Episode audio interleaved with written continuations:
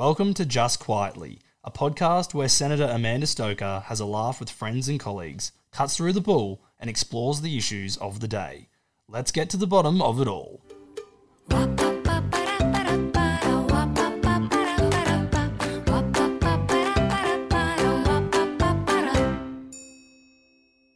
Hello and welcome to Just Quietly. I'm Amanda Stoker. I'm a senator for Queensland and I'm here with the wonderful Slade Brockman, who is a senator for WA. Thank you for making some time for me. Oh, thanks very much for having me, Amanda. We're going to talk books today, but before we do, um, why are you here? What is it about making a political contribution that floats your boat? Well, I think obviously families had a huge impact on my political life. I grew up in a family that was very interested in politics. We uh, we lived on a family farm down in the deep southwest of Western Australia, uh, a place called Pemberton, and you know, sort of politics was the first topic of conversation in the morning and the last topic of conversation at night and sometimes the only topic of conversation around the kitchen table. So I guess I guess that was the origin of my interest in politics. My my father had a huge impact on me in that regard, but both mum and dad were very very engaged politically. That's really interesting because my upbringing was kind of the opposite of that. My parents sort of weren't politically aware, other than to the extent that the impact of politics touched their business or you know, their ability to make a living and things like that. So that explains a lot, though, about the way that when it comes to thrashing out policy issues here, I've observed that you're often the person who listens to what everyone else has got to say and then at the very end cuts through all the different perspectives and encapsulates it all in like a one gem answer that is able to make everybody happy. It's, it's a real gift you've got that I think is uh, something special. Oh, well, thank you very much. I think uh, I think one of the things about farming and the farming community is that farmers do have a lot of time on their hands. People who live in the bush have a lot of time on their hands to think about issues, about ideas,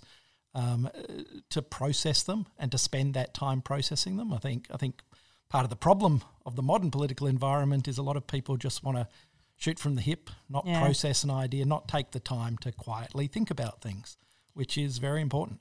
Well, uh, you're on just quietly, so that suits you rather well.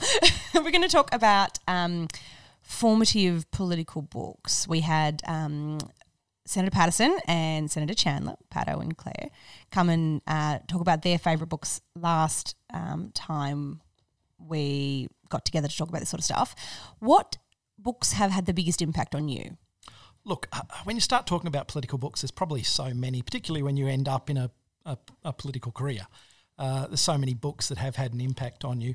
I guess one of the ones that I can remember from fairly early on, um, I'm pretty sure I'm right about this, that one of my sisters actually gave me these, this book when I was about 12 or 13. And it's uh, uh One Day in the Life of Ivan Denisovich, uh, Alexander Solzhenitsyn. Yep. Uh, and I think I probably picked that book because uh, it is a highly political book, but it's also a book you can read on a lot of different levels. And it's a book that I think to me represented uh, uh, different things at different stages of my life. I mean, when I first read it, when I was, as I say, 12 or 13, it was almost an adventure story. Yeah. Uh, it, it was a story of someone who was struggling against adversity and, and making the best he could. Uh, and then I think later in my teens, I probably started to recognise, um, you know, how it was a commentary on totalitarian government. And then probably even later still, when I reached my university years, uh, it became a, a, an exercise in showing how those sorts of governments can really uh, squash a person down to the bare necessities that what becomes important is in life is is just you know, scrabbling to get enough to eat, to to have some basic human connection, whereas really all the life has actually been uh, uh, squeezed out of those people. All, all, the richness, the the joy that people who live in a free society get to see every day. Uh, is uh, is is completely removed from that existence. I, I think it's an extraordinary, powerful book, And I think it's uh, you know it's a short book. It's it's uh, something that's very easy to read and, and beautifully written, uh, but it's uh, I think a very very powerful book. There's something special about literature that you can read several times and get different stuff from every time you do. And it's the mark of a really good writer. It's interesting, though, that um, this work contrasts, in my mind at least, a lot with his other very famous piece in the Gulag Archipelago, which, as much as it is worth reading and um, in its detail and its depth, um, in detailing the the nature of life in the all the horrors of the Soviet regime. It doesn't have that complexity. It doesn't seem to have the multi-layered kind of literary quality to it. It is more like a report. Um, and can almost become a bit tedious for it. Now, in a way, that's the point. The fact that you can have um, such a thick volume full of um, line after line after page after page of tedious barbarity says something about the Soviet regime. That itself is, I think, part of the point. But what you're describing is something um, a lot more interesting to read. Well, and I think it's well, as I said, it's a it's a it's a very short book. Um, uh, and and a very easy book to read, even though the, the subject matter is is confronting. Um, I think also then you add the layer of Solzhenitsyn's own story, yeah. what he went through. Um, you know, the the de-Stalinization period in the Soviet Union, where they actually, you know, in a very brutal way, tried to come to terms with their history. Uh, is also very revealing um, of the society. So you have uh, an entwinement of the author, the story, and the history of that nation, which uh, I think has has a lot to tell us about the nature of totalitarianism and what it does to individuals, to, to people. Uh, so I, I, I do love that book. It's one of one of my favourites. I guess the other one I would, I would like to briefly mention is um, is because you were tossing up, right? I, you weren't sure up. which book to go with. My, my, my, number my number two, my my equal winner would um, probably be. Uh, though it's uh, on the ups, opposite end of the spectrum in terms of length, is uh, Caro's multi-volume uh, biography of Lyndon Baines Johnson. Isn't it wonderful? Which is an absolutely fascinating read. Uh, you know, on on Caro's analysis, uh, there's effectively, except possibly for the presidential campaigns, not an election that LBJ didn't steal, and I think that's just a, a fascinating uh, history lesson. Um, yeah. in, in terms of you know what is a bastion of democracy, the United States. But uh, you know the, the, the risks and the the presence of corruption in that system and the way the system was manipulated. Um, uh, it, it's uh, quite an extraordinary expose, I think, and uh, and an amazing piece of American history. It really is, and it is a really riveting read. It's not dull at any point, whether you're talking about um, his life growing up in extreme poverty as one of the people who are trying to you know, set up as um, these frontier people in the US, uh, right through to when he is blatantly bullying, intimidating, cheating. Um, I must say, when I read it, which was a while ago now, right? It was one of those books that just made me sort of wide eyed with shock. Like, not only did they get away with that, but they had the the cheek to try that on.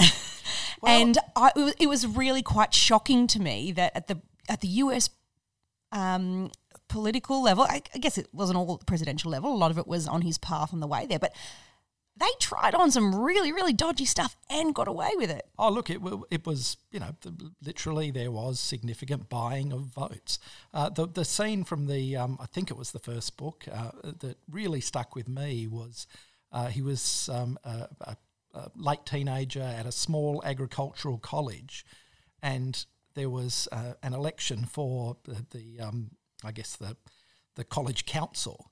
And he was basically stuffing ballots Yep. and the motivation to do that when really you were uh, not fighting for any particular prize of note, but it was just seemed to be you just had to win inherent yeah. in his being that that he had to win, and he was pretty much willing to do whatever it took to win. And he did the same thing when he got to his sort of political staffers club as a um, as a junior guy in in DC, and I guess the art he continued to perfect, somewhat disturbingly, uh, through the rest of his career. Great choice. Yeah, no, it's that that is a remarkable piece of uh, of history, Yeah. uh, and and beautifully written, and just tells a story of, of a time in American history which which was truly uh, remarkable and, and very formative in the way the 20th century actually flowed.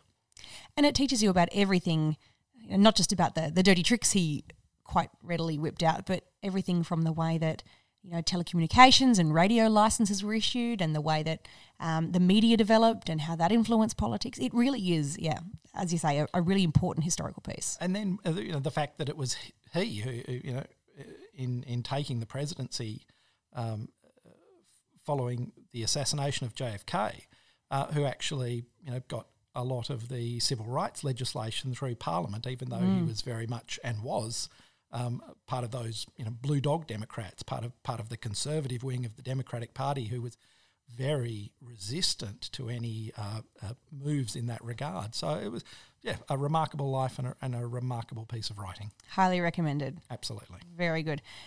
I am so pleased that you made time to have a chat about these important books. Um, do you have any message for uh, either young people who are trying to make sense of um, the political world or older people who are maybe just um, trying to educate themselves more about this, um, about the value of reading the, the great political books to try and help them um, get a hold of it all? Oh, absolutely. And and you know we we uh, we live in a political environment that is, uh, you know, right around the Western world. There's this perception that democracy is under pressure, and I think we need to actually educate ourselves about that because democracy, in a sense, is always messy, and Yeah, we have to it's to meant to be, right? It's meant to be. It's inherent in the process, and we have to constantly remind ourselves of that, and remind ourselves that uh, history does tend to repeat. You know, nothing nothing is genuinely new. We we um, live in different times. We've got different technology, uh, different ways of communicating with with each other. But in the end, the lessons of the past are very important to always have in your mind, particularly when you're involved in the day to day argy bargy of politics. I must say that um, I'm involved in this committee with the Legal and Constitutional Affairs References um, Committee that's looking into the nature of citizenship and um, democracy. One of its core purposes is to try and understand why people seem to have this declining trust in democracy. And like the glib answer people give is, oh, well, it's because politicians behave badly. And look, occasionally that might be so, but I think there's a really big uh, causative role um, that comes from people not knowing their history. Because if you don't know your history, you don't appreciate um, that the messy sausage making process that we have here, um, that we call democracy, is actually a pretty beautiful thing.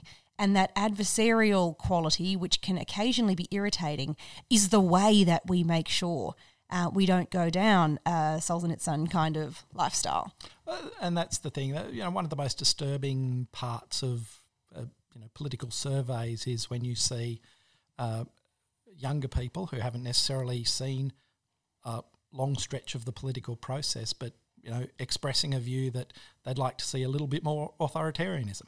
Yeah. Now, I think that if you take a bit of a longer view, a bit of a historical view of, of politics, then you would run away from that at a million miles You'd go, that is pretty darn abhorrent. And so I think I think it is important that uh, that people read widely, get involved. I you know, no matter where you think you sit on the political spectrum, get involved. I think that's always Yeah. important because talking to people, talking to people, making sure that you know you set settle your views, you you bed your views down, you actually challenge yourself and challenge your own thoughts is very important. Yeah. Thank you.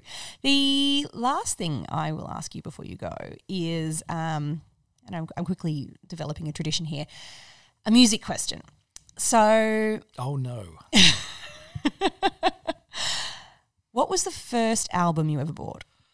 Well, that that's uh, It's very pretty- pretty revealing. much- this question. Pretty much every musical question you would ask would be deeply embarrassing, mostly because uh, most of them would have no answer. Uh, and it's not just this job that I don't get a chance to listen to music. It's uh, I'm much more likely to be listening to a, uh, a podcast on economics than I am to be listening to music. Uh, sad to say. Uh, the first album I ever bought was uh, around 1976 or 1977. I pestered my parents into buying me the Little River Band. I, I can't remember that. Can't remember the name of the album. That probably is absolutely meaningless to uh, probably everyone under forty. But uh, uh, uh, John Farnham, uh, uh, Leo Shorrock, I think. Um, but uh, yes, it's uh, a little piece of Australian uh, history. I'm sure if you uh, went onto YouTube and looked up Little River Band, you would find something. hey, look, the 70s were a music gold mine. So it's a good answer. Um, what are you listening to as an economics podcast? Uh, goodness me, I, I listened to a few different ones. Probably, um,